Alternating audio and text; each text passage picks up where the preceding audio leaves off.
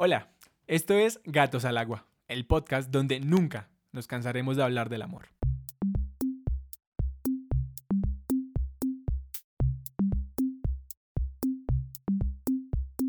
Hola y bienvenidos a Gatos al Agua, un espacio para hablar, debatir y aprender. Un espacio para sumergirnos en la fe, porque cualquier lugar es el indicado para escuchar. Mi nombre es Andrés Castro y una vez más los estaré acompañando en compañía de una mesa de trabajo increíble. El día de hoy tenemos una mesa de trabajo bastante particular, que tenemos la casa llena. Por un lado tenemos a Angélica Hurtado, a quien todos ustedes pueden conocer de capítulos anteriores. Por el otro tenemos a Daniela Guevara, líder de Tierra Fértil. Y en último tenemos a alguien que es como una hermanita mayor para todos nosotros, y es Eliano Valle.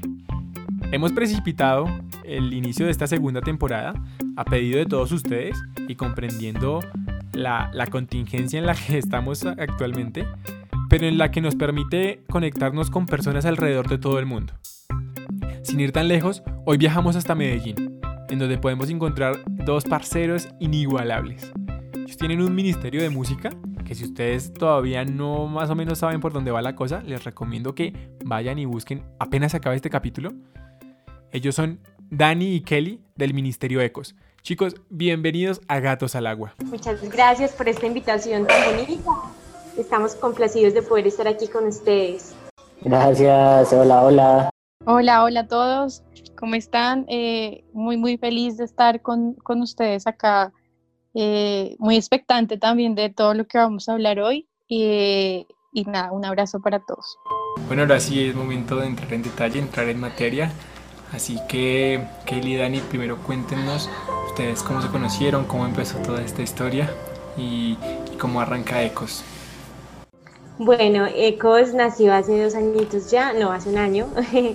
Em, les cuento que Dani, eh, mi pareja, mi novio con el que comparto mi ministerio, ya tenía su proyecto de música, ya tenía canciones grabadas, ya evangelizaba por medio de redes sociales. Y bueno, yo estaba feliz en mi comunidad, solamente cantando los grupos de oración, no aspiraba nada más. Em, y bueno, nosotros éramos amigos, llevábamos por ahí tres años de ser los mejores amigos. Y de un momento a otro, eh, Dani me confiesa que estaba enamorado de mí. Fue como una, algo que no me esperaba. Eh, fue gracioso, pero también nos dio mucho miedo en el momento. Yo me abría a conocerlo más, decidimos ser pareja. Y en el primer año de noviazgo, eh, Dani me propuso que hiciéramos ecos, que tuviéramos un ministerio, que empezáramos a cantar juntos. Pero la decisión que tomamos era de que teníamos que tener una relación madura para poder ofrecerle algo bueno a la iglesia. Entonces esperamos un año entero de que nuestra relación madurara, gracias a Dios, porque pasamos por muchas circunstancias difíciles, nos pulimos, eh, crecimos espiritualmente como pareja y después ya decidimos que estábamos listos para ofrecerle algo de nosotros juntos a Dios. Así lo hicimos y ya Ecos lleva un añito por ahí sonando. Se fue Andy. Creo que... Sí, no, no está. Y creo que Dani también salió. Sí. Se fueron, se fueron. Se fueron, se fueron, se fueron. Quedamos las chicas. Que, sí, quedamos las chicas. La verdad es que todo estaba fríamente calculado. todo era un plan. Sí, todo era un, un plan macabro. Oye, qué chévere, de verdad. Eh, Kelly, me parece muy interesante lo que dices de, teníamos que ofrecerle una relación madura al, a la iglesia, o sea, para poder ofrecerle un proyecto a la iglesia. No sé si tú puedas como explicar un poquito, de pronto, mientras que llegan los, los chicos, eh, qué significa como una relación madura eh, para, para poderle ofrecer ahí sí algo a la iglesia. Bueno, eh, todas las relaciones de pareja atravesamos unas etapas y hay unas etapas en las que no deberíamos tomar decisiones, principalmente en la primera etapa, que es el enamoramiento, que a los que son muy suertudos les dura por ahí tres meses, o sea, les fue muy bien si les duró tres meses, que es como una relación en la que el amor es muy ciego, entonces vemos al otro a la N mil potencia, maravilloso, perfecto, sin errores, no lo vemos nada al otro. Pero después de esa etapa tan bonita, llega una etapa que se llama desencantamiento. Eh, es un nombre muy cuento de hadas, pero así es, donde en realidad nos damos cuenta quién es esa persona en realidad. Entonces ya empezamos a ver cosas que no nos gustan, empezamos a chocar y ahí la gran mayoría de las relaciones de pareja rompen. Entonces no queríamos como tomar decisiones importantes para la iglesia atravesando esas dos etapas del amor humano, que todos las hemos pasado, que de pronto nos podían poner muy inestables. Y después viene una etapa que es decisión.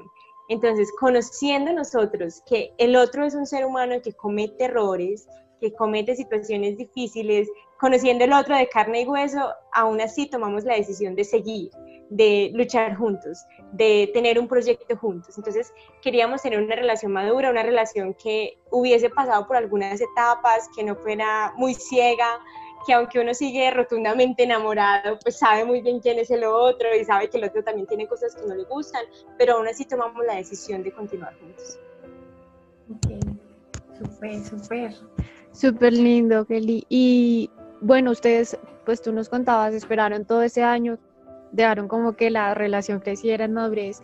¿Y cómo fue el inicio de ese proyecto? O sea, ¿cómo empezaron? ¿En qué momento dijeron como ya, ya estamos listos? ¿Cómo supieron que estaban listos? ¿Cómo fue ese inicio como tal de ese ministerio? Bueno, el inicio no fue tan bonito, les voy a contar. Nosotros en esas etapas que atravesamos, en un momento tomamos la decisión de ya no continuar juntos. Em, y sin quererlo, yo le pedí una cita a, un sacerdote y ese mismo día Dani le pidió cita al mismo sacerdote, porque habíamos decidido ya no ser pareja, porque teníamos dificultades en ese momento. Entonces, bueno, yo estuve con el sacerdote, él habló conmigo, me hizo comprender que muchas de las cosas que yo no veía bien era porque estaba fijándome en mí.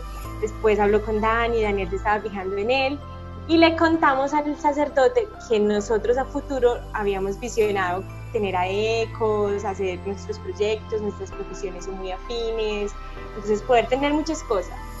Y él nos dijo algo así como, claro, comprendo por qué son atacados, su, su deseo es servirle a Dios, pero no habíamos querido hacerlo porque no nos sentíamos preparados. Entonces el sacerdote dijo, no, yo voy a hablar con los dos, se reunió, ustedes saben que los, los padres son muy, eh, no toman como partido, como dejan que uno tome sus propias decisiones. Son súper neutrales, pero este sacerdote nos conoce hace mucho tiempo a los dos y llevaba nuestro proceso por separado.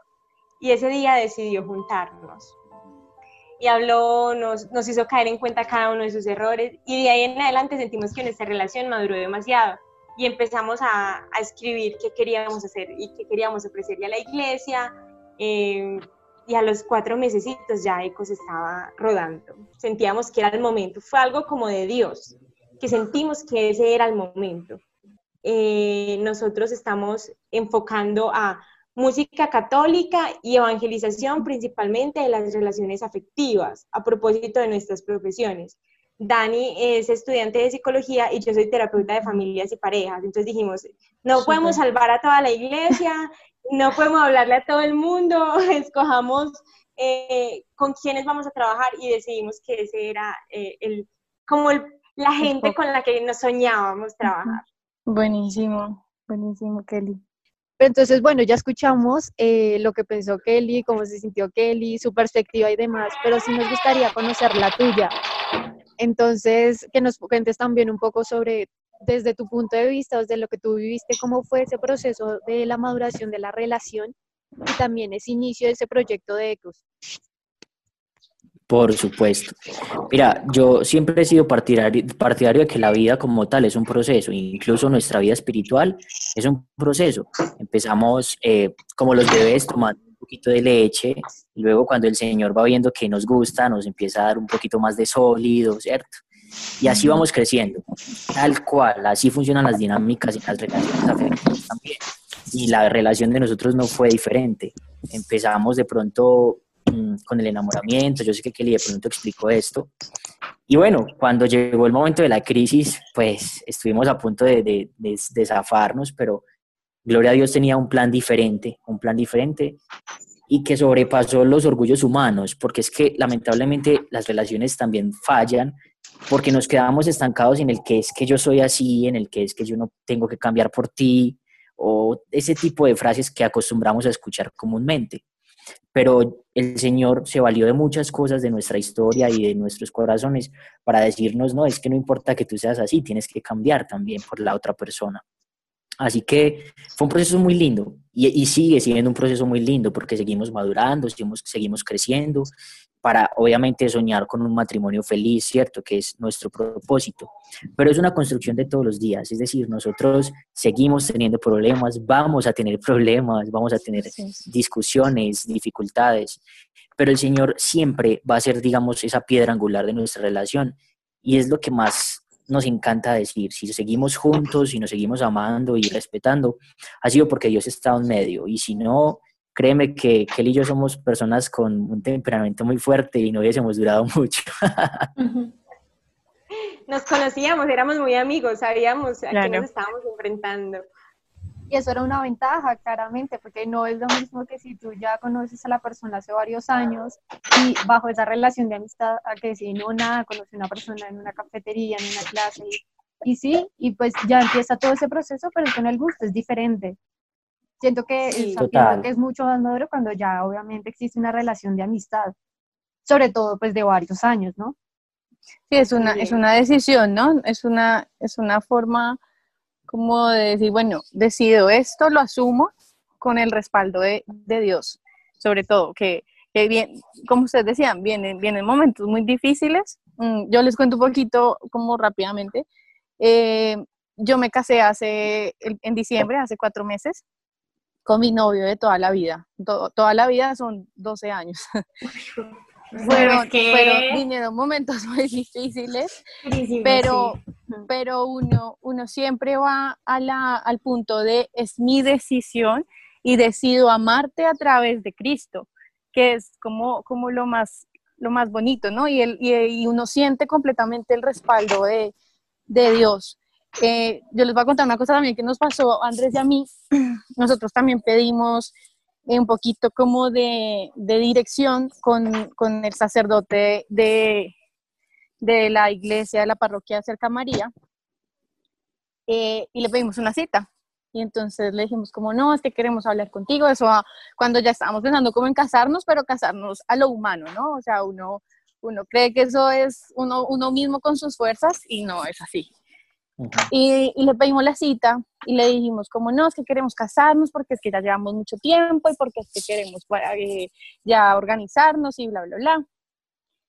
Y él, muy sabio, eh, nos dice, bueno, nos dejó hablar, hablamos como media hora, cada uno por su lado, no sé qué, de hecho hasta queremos decirle que nos casara, bueno. Y al final de toda la conversación nos dice, eh, pues yo les voy a recomendar una cosa. Y nosotros, sí, claro, padre, usted diga. Y nos dice, pues que se separen. Y nosotros, ¿qué? o sea, ¿cómo así que nos vamos a separar? O sea, no, no, no, no te estamos entendiendo. Pues eh, sí, Dios, Dios habló a través de él y, y era completamente necesaria esa separación para encontrar eh, la verdad, la verdad de, del amor y la verdad de, de todo, eh, de nuestra relación, para salvar las cosas que podían salvarse y para desechar las que no, porque eran muchísimas. Obviamente, eh, yo le decía a él un día, si uno entendiera en realidad el daño que se causa y le causa a una persona, uno no estaría por el mundo rompiendo corazones y haciendo llorar a las personas y causando heridas, porque en realidad es, es o sea, si, si, si nosotros las viéramos visualmente, es algo muy dañino. Entonces, pues, eh, la sabiduría del, sacerdote, obviamente en ese momento nosotros dijimos, no, ¿qué pasa? O sea, de verdad, no vamos a terminar. Nosotros no, no hay nada que nos separe. Sobre todo después de tantos años juntos. Exactamente, pero el Señor tenía en sus planes que era de esa forma para poder hacernos desde las cenizas y hacer una, una, una roca fuerte. Porque si hubiéramos seguido nosotros Eliana y Andrés, pues ni siquiera contemplar casarnos, o sea, nada. Entonces, sí, sí, sí, a través de la sabiduría de, de, los sacerdotes, o sea, siento que es muy importante uno acompañar sus relaciones siempre con la sabiduría. Uno del, del, del de la experiencia de, un hombre que, que de pronto es un poco mayor que nosotros, y dos, desde la experiencia del amor de Cristo. O sea, a veces dicen como, pues que un sacerdote, ¿qué te va a dar a ti si no se ha casado, si no ha tenido relaciones de pareja? Y, pero Sí, de hecho lo que decía Kelly ahorita, o sea, el tema, el papel de un sacerdote es supremamente neutral. Entonces, él va a tener una perspectiva mucho más profunda, va, o, sea, va a tener, o sea, como que va a ver más allá y obviamente te va a poder decir más cosas. En cambio, uno que pronto solamente ve, que va pues por emociones, sentimientos, lo que uno sueña y demás, no va a poder eh, ser, digamos, como tan transparente y tan neutral en esas decisiones. Así es. Y cuando uno ve todo perdido, ellos ven la luz. Sí, exacto. Es cierto.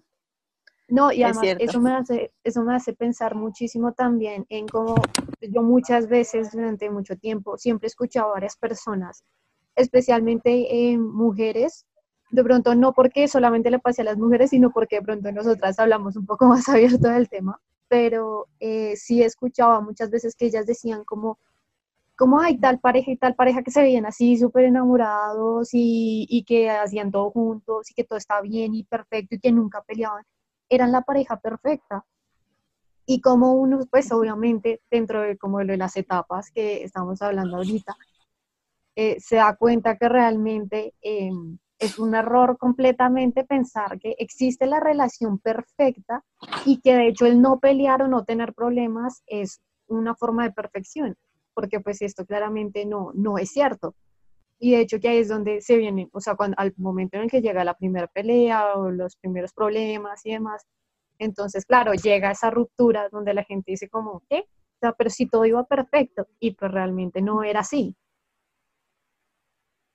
Así es. Yo creo que cometemos muchos errores eh, en las relaciones de los seres humanos como tal, o sea, en general, y es idealizar a la otra persona. Nosotros también nos gusta mucho hablar de esto porque es, desde el principio, o sea, nos metemos en la cabeza una imagen que es propia de la persona. Entonces, cuando ella se empieza a comportar tal y como es, como que, wow, esto no es lo que yo quiero. Entonces, ahí es donde hay que entender en esa relación entre tú y yo, qué es lo que quiero yo y qué es lo que tú me puedes dar, ¿cierto? Que es muy diferente. La de conocerse. Exacto.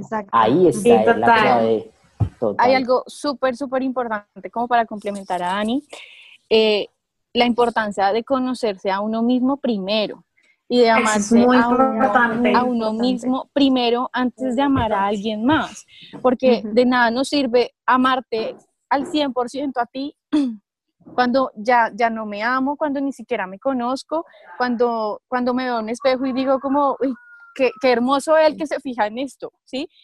Es primero encontrarse a uno mismo y entender que Jesús primero me ama a mí y luego ama mi relación y lo que yo hago en el mundo y lo que soy como persona y como, pues en mi caso, mujer.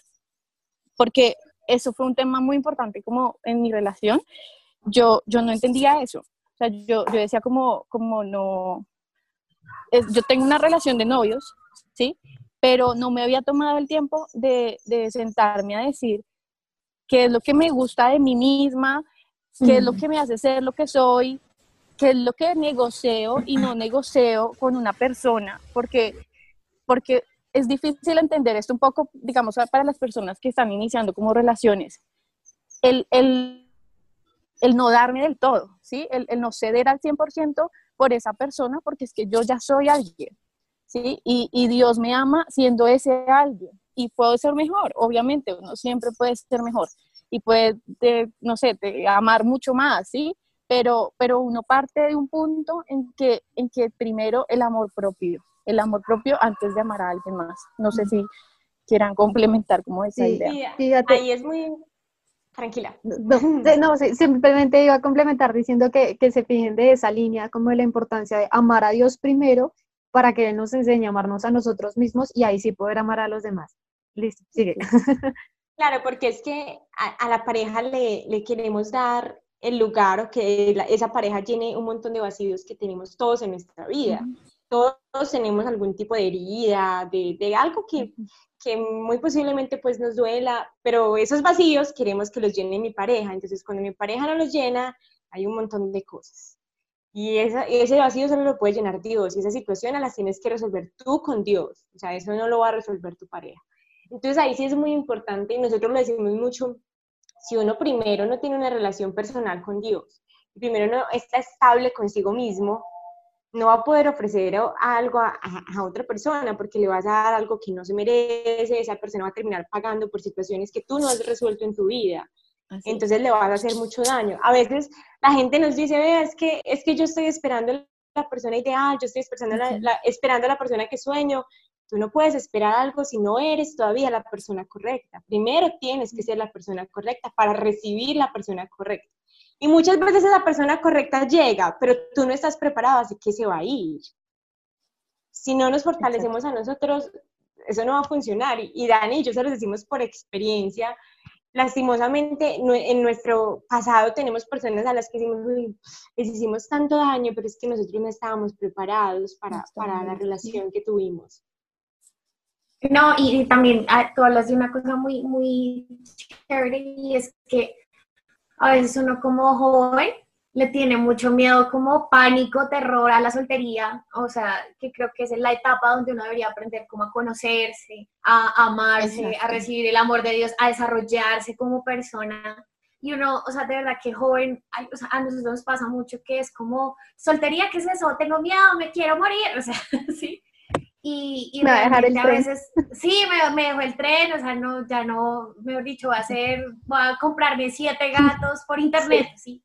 Entonces, y, no, o sea, como que de verdad uno a veces no, no entiende que, que Dios lo está formando a uno precisamente para, o sea, sea que tu vocación sea tu estado de vida, el que tú elijas, sea el sacerdocio, el celibato o, o el matrimonio, pues tú necesitas, o sea, tú necesitas formarte primero, ¿sí? Entonces, claro, al, al, yo tapar esa necesidad con otra persona, pues es muy peligroso, porque yo primero idealizo a la persona y segundo, yo pretendo que esa persona me cumpla a mí las necesidades que Dios tiene que cumplir y que yo mismo tengo que responsabilizarme de cumplir.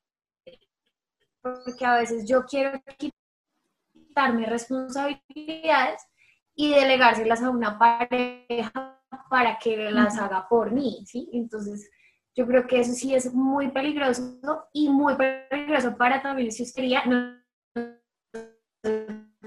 se nos fue, Dani. O sea, como que yo, yo estoy soltera y a mí me parece que es porque precisamente... Hola, ¿me fui?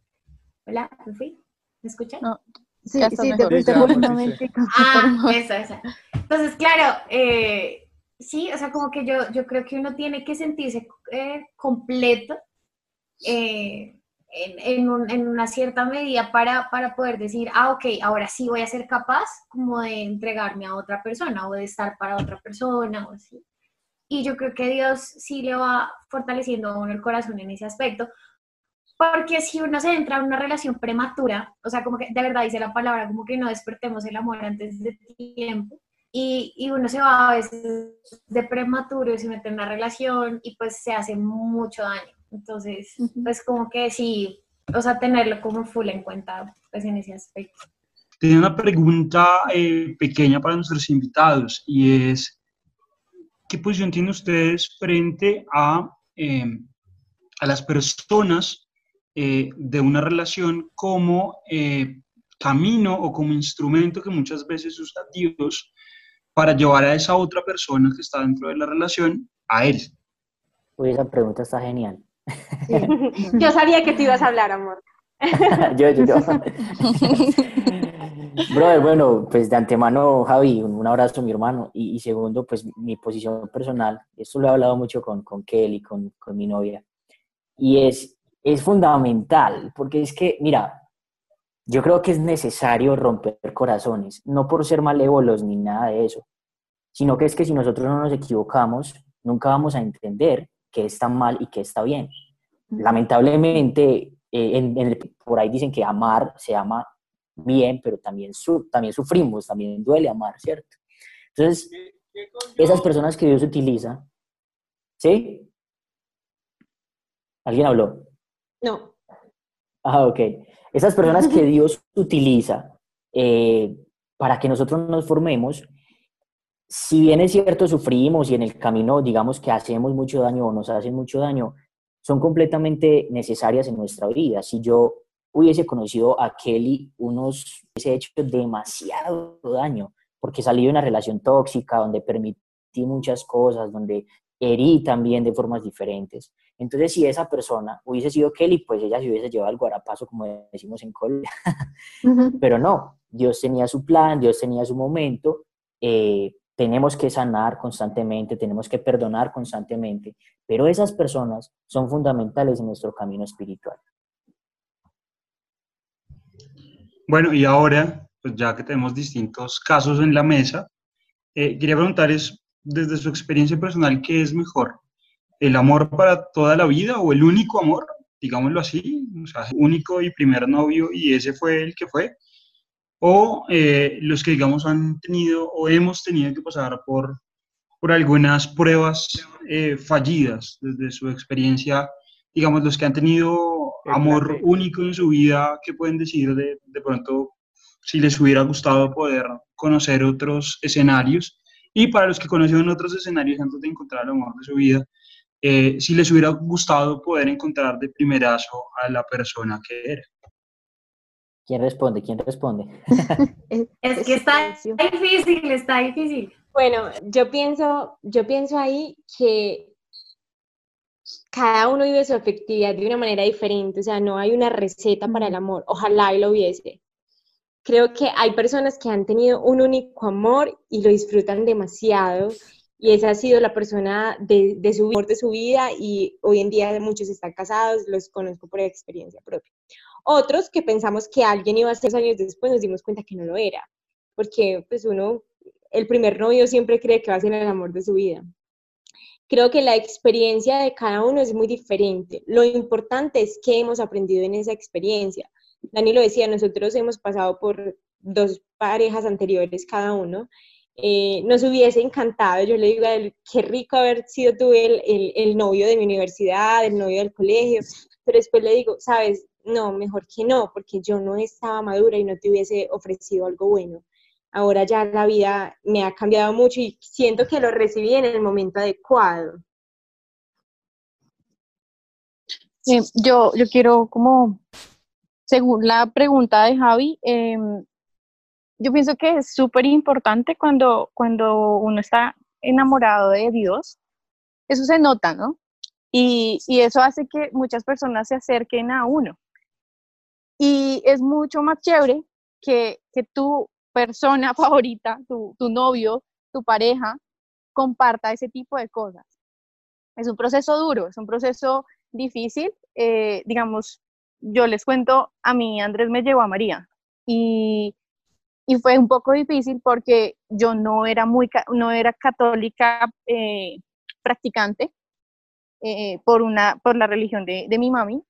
Y mm, ese traslado pues obviamente fue un poco brusco, pero si no hubiese sido por, por su persistencia, por, por, por esas ganas y por yo ver cómo él hablaba con Jesús, y ese antojo de, yo querer estar también como en el mismo mood, yo no hubiera conocido a Jesús. Entonces, yo siento que la, una, una, responsabilidad muy grande para la persona que, que, ya está dentro del camino de amar a Dios como debe ser, de, de, de untar un poquito como ese interés en su pareja, ¿sí? O sea, no, no quiere decir tampoco que nos vamos a cargar la cruz de nuestra pareja, porque obviamente hay personas que vienen con muchas cosas de atrás, pero sí de pronto de ser un poquito ese puente para, para que nuestra pareja conozca del por qué yo me enamoré, ¿sí? De por qué estoy aquí, de por qué voy a mi grupo de oración, de por qué hablo de esta forma de Dios. Es súper importante y aparte que se vuelve un vínculo que compartimos y, lo, y hace un poco más fuerte la relación, ¿sí? Independientemente de que, de que sea una relación eh, de varios años o iniciando, se, se, vuelve un espacio para compartir con tu pareja y para, para estar como, como haciendo bien, ¿saben? O sea, es, es un espacio, yo lo veía mis jueves, mis jueves cuando yo estaba en la universidad con Andrés, yo los veía como mi escape, como ese momentico en que, en que me sentía salvo, me sentía tranquila porque estaba súper estresada y aturdida como con todas las cosas de la universidad y llegaba a estar con mi persona favorita en mi lugar favorito. Entonces era como, como súper chévere. Me parece como súper importante, como el papel de, de, ese, de esa persona al llevar a otras más a, a Dios.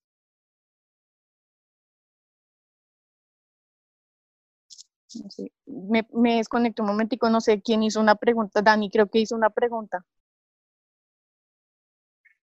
Daniel Herrera. No, no, yo no hice preguntas. ¿No? No, me, me, conecté No, y como que quién me responde. Pero Ah, sí, ok, ¿saben no, que sí deberíamos? Pues sí. sí. No, dale, dale, dale. dale. No, solamente iba a decir que la pregunta que tú estabas respondiendo, eh, lo que había dicho era que quién respondía. Ah, ok, ok. Sí, sí, no, igual. señora, no, Dani. sí. Ay, no, sigue tú, no, sigue tú, no, tú, no, no, tú. Eh, a mí me parece que es una pregunta muy difícil. O sea, yo creo que es muy personal el, el proceso, ¿no? Como que Dios sí lo tiene a uno. Pero sí estoy de acuerdo en algo, y es que, es que, o sea, yo me acuerdo que en mi primera comunidad yo tuve que hacer como una tesis. O sea, yo, estaba, yo me cuadré, mi primer novio yo lo tuve como a los 17 años, ¿no? Entonces, yo me cuadré y era mi novio de grupo oración, mejor dicho, así full. Y, y qué, y preciso, o sea, yo tenía que hacer un trabajo para, para graduarme de un curso de, de mi comunidad y resulta que el trabajo era, se puede cuadrar, o sea, a qué edad debería cuadrarse un joven, ¿sí? Que pues que ame a Dios y todo eso. Entonces, ah, para mí fue como... al pobre muchacho. Ah, ah, Y votó al pobre muchacho. y lo tengo que hacer un trabajo. No, no, no. Concluí que a los sí. 25.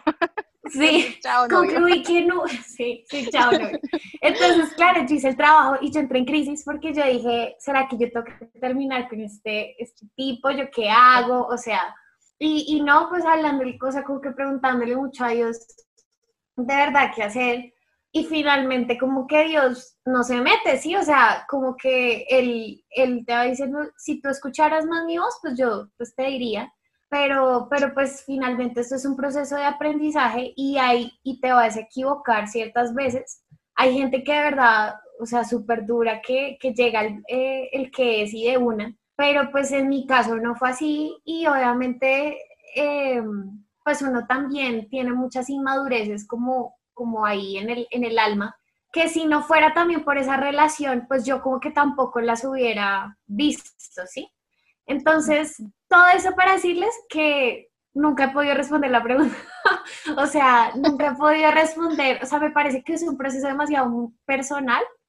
Eh, pero yo sí creo que, que tampoco tan chiquitos, porque, porque hay muchas cosas que no están claras y, y si a uno ahorita, o sea, si uno ya estando en un camino, ya estando en ciertas cosas, uno tiene muchas, muchas cosas, muchas falencias en las que crecer, pues yo, o sea, yo creo que entre más uno es como preadolescente, esos que ya son como 10 años y ya tienes novia, o sea, no, sí, es como que yo creo que sí, sí hay que darle una oportunidad a, pues a Dios de que nos forme en ese aspecto.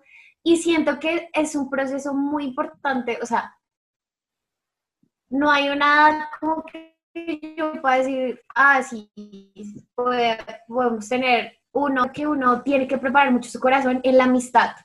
O sea, la amistad es la base de todas las relaciones, ¿sí? Entonces a veces uno por involucrarse afectivamente, pues no logra como tener una amistad y de hecho muchas parejas después de que se cuadran, pues cuando se acaba y sigue la etapa del enamoramiento, como que le dice, pues, o sea, bueno, ¿y qué? Y por ejemplo, en estos tiempos de pandemia, ¿qué queda? O sea, ¿qué queda de un noviazgo? Pues ser amigos, ¿sí? O sea, porque ¿qué más?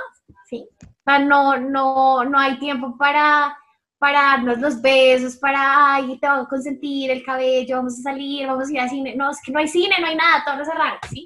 ¿Cómo hacemos? ¿Sí? O sea, nos toca ser amigos, ¿sí? Entonces, eh, yo creo que ahí sí, Pero en ese caso sí también es una, una visión como rara, ¿no, Dani? Porque estás hablando solo del ser amigos, pero ser amigos tiene que ser incluso de las partes básicas de una relación.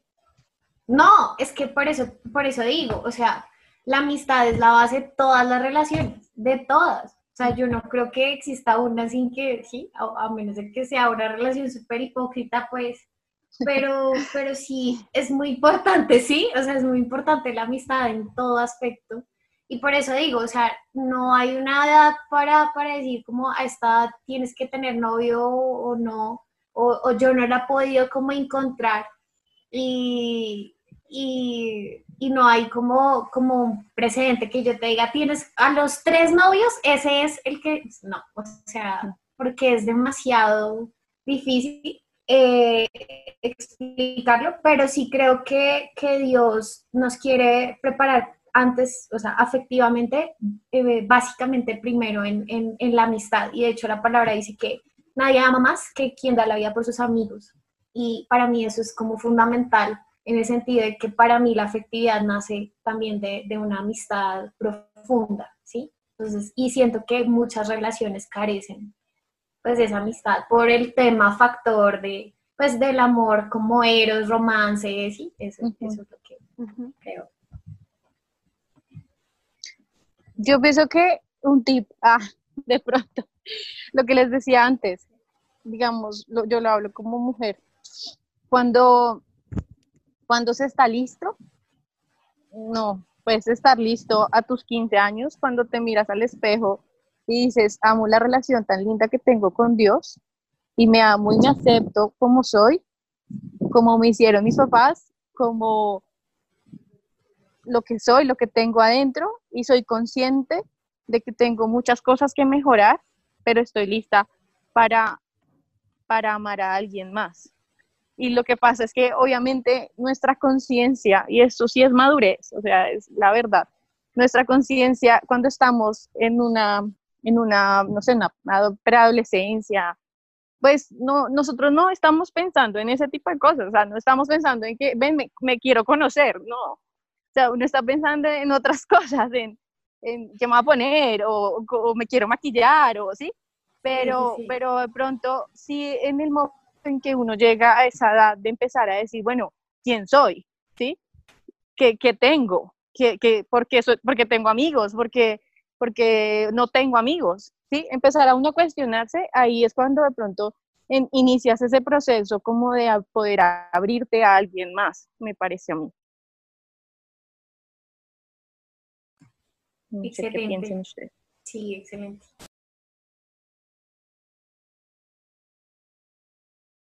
Andrés se fue. Mm. Pues desactivó la cámara, pero no, no sabemos si aún está ahí An- Andrés. Ah, Entonces yo retomo aquí la entrevista. Eh, desde la experiencia de cada uno de ustedes, y nos vamos con experiencias, pues, es lo chévere de tener invitados que nos cuentan su- sus vivencias. ¿En qué momento ustedes dijeron, ya, esta persona sí es? Esa es una pregunta muy difícil, porque yo creo que uno, uno pasa por, este sí es, y después dice, uy, no es. Este sí es, y después dice, uy, no es. Dani y yo eh, contamos mucho con nuestro testimonio que mm, nosotros creemos que sí es, y se le hemos preguntado a Dios y creemos que su respuesta es sí es, pero si llega a no ser, hemos aprendido mucho. Exacto. Me hago entender. Si llega a no ser, Sí, ya llevamos un camino. pregunta, Yo, yo dije Sí. que sí es porque creo que soy como la única que puede decir como sí, ya supo que era. Em, supe que era cuando me di cuenta que él, me, él amaba más a Jesús y a Dios que a mí.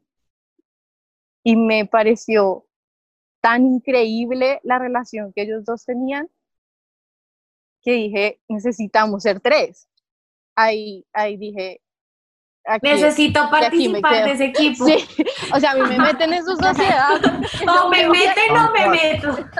Gana llama en cuatro. Sí.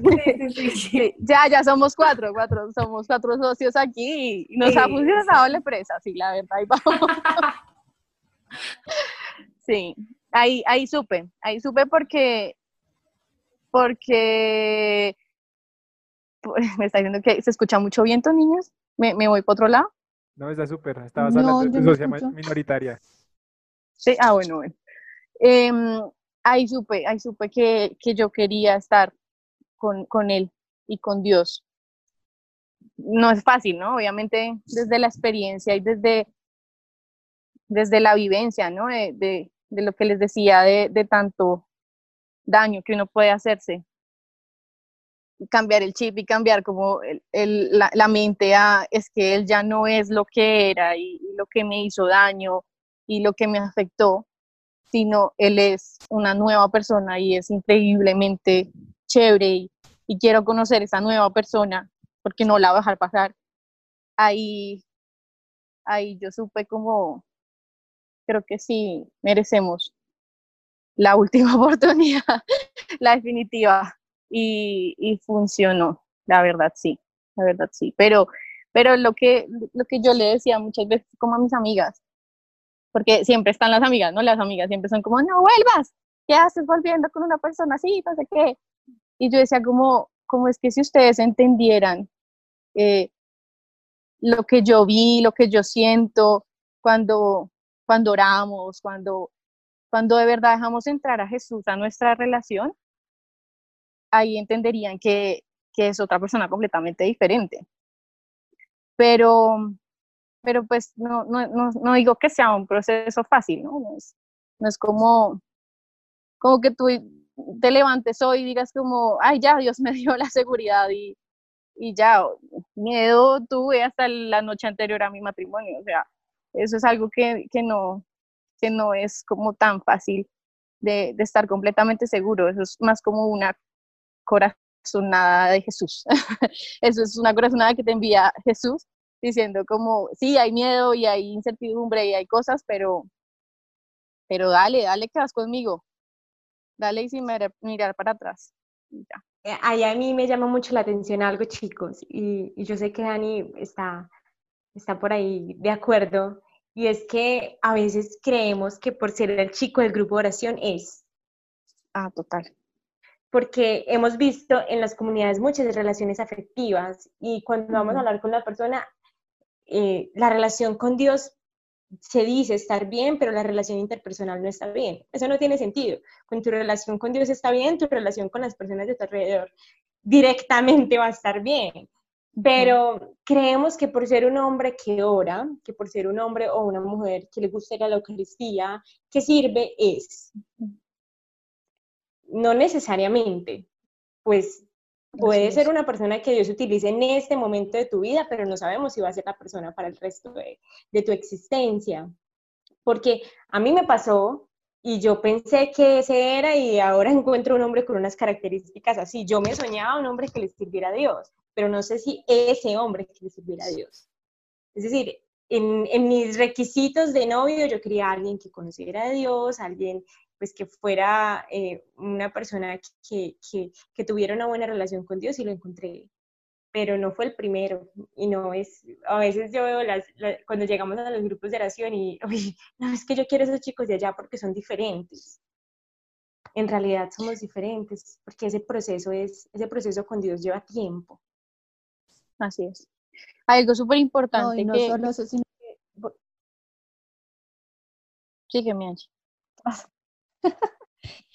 que, bueno, iba a decir que nosotros, pues en relación a algo que, yo mencionaba también, que mencionábamos hace un ratico, era que se suele pensar que los chicos y las personas que sirven a Dios y que son de grupo son santos, o sea, que son personas que no pecan, que son personas que no tienen problemas, que son personas que eh, no recaen, que son personas que también no están en proceso de sanación y demás. Entonces se incurre en ese error y, y, claro, se suele pensar como si esa persona es, pero realmente no nos damos cuenta de cómo están ellos, qué es lo que están haciendo, qué proceso están viviendo. Y pues creo que precisamente em, es importante saber y entender que las personas, todas las personas, sirvan a Dios o no sirvan a Dios, tienen sus defectos, todos pecamos, todos fallamos. Y es precisamente em, en ese punto, en esas fallas, en esos errores, en esos pecados, donde uno también debe aprender a amar a la otra persona, que es lo que muchas veces las personas al, llegar a un grupo de oración dicen como, no, pero va al grupo de oración y ahora y así, yo no sé qué. Y, y pues no, realmente no es así. Además que, digamos, algo que, que tú decías ahorita, Eli, y, y que me hace como pensar en esto que voy a decir es que una cosa muy diferente es como yo tengo mi relación con Dios, como yo oro con Él, como todo eso, pero otra muy diferente como yo puedo estar viendo las relaciones con los demás.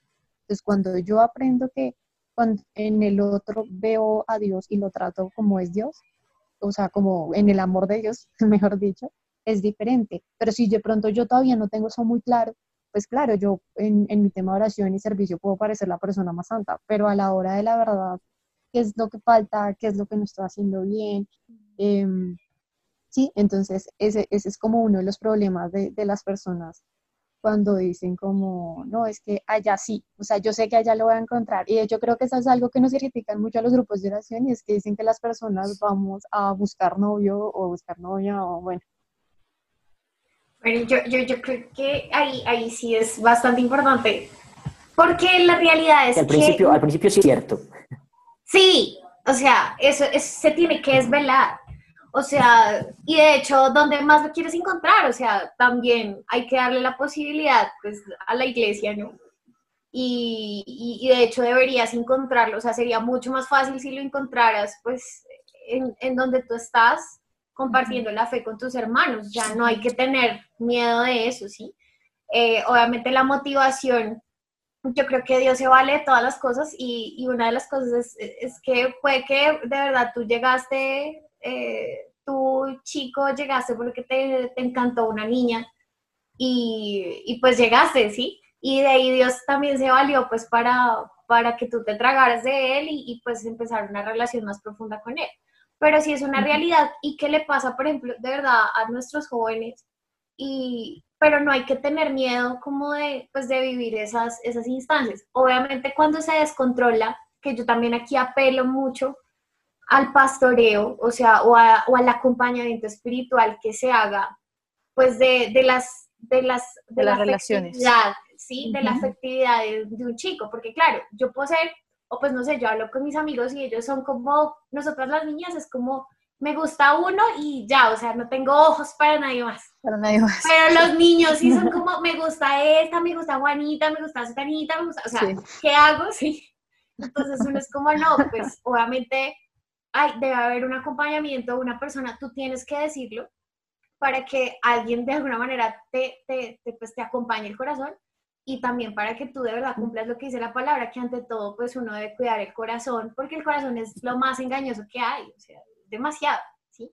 Entonces uno, uno sí debe aprender como que, como que sí, o sea, como decirle a los jóvenes tranquilos, o sea, les va a pasar, se van a enamorar de tres, de cuatro, de cinco, ¿sí? Puede que usted llegue, o sea, al grupo de oración porque le encantó una niña, eh, pero pues ese ideal, poco a poco, pues déjele la tarea al tiempo, porque finalmente lo que prueba la fidelidad, pues la fidelidad es el amor en el tiempo, entonces pues eso va a, desvelarse completamente en algún momento, pero hay que darle el valor al tiempo y a la espera, que yo creo que a veces nosotros somos súper desesperados, como ya, o sea. Y, y, pues los tiempos de Dios sí son muy diferentes a los de uno. Yo lo digo por experiencia propia, o sea, yo siempre que pienso que algo va a pasar, es como, no, o sea, todavía no, ¿sí? O cuando ya estoy súper desprendida, es como que ya, ah, bueno, pues de verdad, ¿qué hace Dios? Yo no sé, eh, súper digna, yo me pongo con, con, con Dios y, y, Dios dice, bueno, yo creo que ahora sí es el momento. Cuando ya estás desprendido como de una situación, pues puedes como que ver algo más claro. Entonces creo que eso es, es muy importante. Me parece súper importante para complementar a Dani Em, la oración de, de, mi novio, ¿no? De mi esposo, sin nombre propio, literal. O sea, Dios, te pido a mi esposo de esta forma. porque te amo y porque lo declaro de esa forma y porque yo sé que tú me amas tanto que me lo vas a regalar.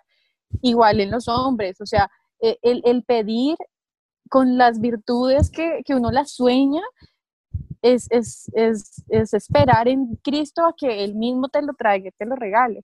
A mí me costó mucho entender eso, por eso lo, lo, lo resalto tanto, porque yo no oraba por mi esposo. Sea, yo como ya tenía un novio hace tanto tiempo, pues yo decía como no, pues este es y ya, ¿sí? Pero, pero cuando yo entendí que tenía que orar por mi esposo, las cosas empezaron a fluir demasiado y fueron regalos tras regalos y, y, señales tras señales que yo decía como, como en serio, sí es lo que yo estoy pidiendo. Y entonces me mostraba en un acto eh, la solidaridad, el amor propio o em, sí, como cosas así como súper importantes que, que, era lo que yo pedía.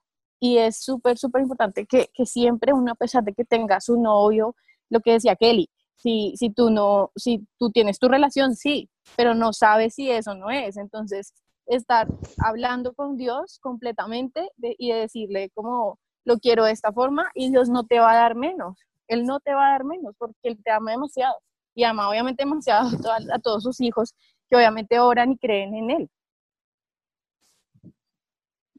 Pues este programa se llama Las Voces del Amor. Y pues no sé, quería preguntarle si alguno de ustedes ha tenido algún espacio o alguna experiencia en la que el lenguaje del amor eh, que popularmente conocemos eh, ha llegado a chocar de pronto con el amor de Dios y cómo han sabido manejar esa, ese choque. Yo hablaría como de la castidad, ¿saben? Eh, eso es como súper importante, que, que, fue un, algo que nos costó mucho a los dos, teniendo pues una relación tan, tan larga, eh, entregárselo a Dios antes de casarnos. Todos nuestros guías espirituales, nuestros líderes nos decían como, como tengan castidad, esos son regalos, esperen, esperen, esperen. Que, mm, obviamente somos carne, ¿sí? Pero, pero las, las gracias y, los, y, la, y la bondad que Dios nos da a través de, de ese tipo de, de renuncias son, son regalos en serio demasiado importantes. Y, obviamente nos cuesta a nosotros ir al futuro y decir, ah, sí, verdad, es que sí, si lo hubiera hecho me hubiera llegado y, y hubiera perdido, sí, no, no hubiera perdido tanto tiempo suplicándolo. Pero, pero digamos, ahorita en, en este momento se vuelve completamente normal tener una relación sexual en un noviazgo. Y, y eso daña, daña y hasta antes, o sea, full antes. Antes de ser te conozco ya, o sea, dale, sí. Total. Y, y, entonces no lo tienes si eres un bobo. Y no lo, y no lo haces si eres un anticuado. Y, y eso literalmente, espiritualmente te daña mucho, porque estás abriendo tu templo a alguien más, ¿sí? Cuando en realidad aún solo se lo tienes que abrir a Jesús. Y, y entender y reaccionar y soltar es muy difícil, pero, pero obviamente todo a través de la oración pidiendo, pidiendo fuerza, no, no les digo como no, no son súper perfectos y, y pudimos y de todo, pero, pero él, él, ve nuestro sacrificio y él ve nuestra, nuestra fuerza y, y él ve que en realidad lo estamos haciendo para él y, y hay que hacerlo y hay que, y hay que, tener, hay que tener fuerza de voluntad y, y, mucho amor en la relación que se tiene con Cristo, porque, porque eso es, son, es, es, regalo, vuelvo y lo digo, eso es un regalo a futuro que, que garantiza, eh, uno, la santidad y dos, la, el éxito de tu relación. No sé, los demás que quieran decir como... Hay algo, hay algo que es, incluso sin ser muy trascendental, es básico. O sea, sin ir a los sacramentos, que hay el matrimonio y todo eso y es que estamos viviendo una época desechable, en todo el sentido de la palabra. Hablar simplemente de que para el resto del mundo eh, lo que no sirve se desecha y fácilmente es reemplazable. El amor o el lenguaje del amor dentro de una perspectiva espiritual es tengo paciencia, eh, continúo, me sostengo, porque quiero seguir un proceso. Y ahorita estamos viviendo desde los celulares, desde la tecnología, todo, absolutamente todo por el consumismo, es reemplazable. Y lamentablemente las relaciones también. ¿Cuál es el mensaje de la música? No voy a poner el género, pero de la música muy, muy sonada que nos dice, eh, si se fue, que se vaya, que viene otra, o la que sigue, o no sé qué. Pero que nos viene a decir el Señor? Hey, cálmense, ténganse en paciencia, ámense por encima de cualquier situación y supérenlo juntos. Sin, sin ser muy trascendentales, pensemos en eso. Todas las cosas y las dinámicas de este mundo están siendo desechables y el Señor nos invita a continuar a ser prósperos, pacientes y a sostenernos en esa barca. Entonces, sin ser muy de pronto eh, intrusivos con los sacramentos, con no sé qué, pensemos simplemente en eso. Y cuesta, porque obviamente tus amigos del mundo te dicen, tenemos problemas, no, pues déjala, ven y salgamos y conseguite otra, fácil. Pero el Señor te dice, esa mujer vale o ese hombre vale, ustedes tienen algo bonito, tienen un futuro, tienen un proyecto, continúen, sean perseverantes, ámense, perdónense todos los días. El perdón, el amor, la perseverancia, todas esas cosas hoy no tienen valor, pero para Dios siguen teniendo valor. Bueno, pues vamos llegando hacia el final de este capítulo 13 de Gatos al Agua, pero antes queríamos que, que Kelly y que Daniel nos dejaran tres tips muy puntuales eh, para empezar en algunos casos el amor en Cristo y cómo vivir también una relación interpersonal en eh, términos de Dios. Bueno, nosotros em, hace algún tiempo venimos contándole a la gente que nosotros construimos orando y en nuestra experiencia tres pilares que consideramos que debe tener una relación en Dios, ya sea noviazgo, pues los matrimonios quizás no tendrán tres sino diez, los habrán descubierto, eh, mm, no sé, los habrán sacado como en el transcurso de su tiempo. El primero, y que es muy, muy importante para nosotros, es el servicio.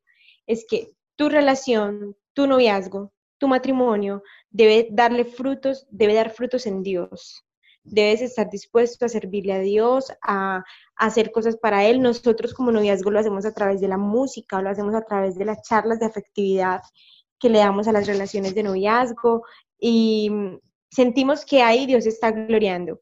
Cuando decidimos hacer una canción para Dios, sentimos que es nuestro servicio a Él, porque Él también está presente ahí en el amor humano.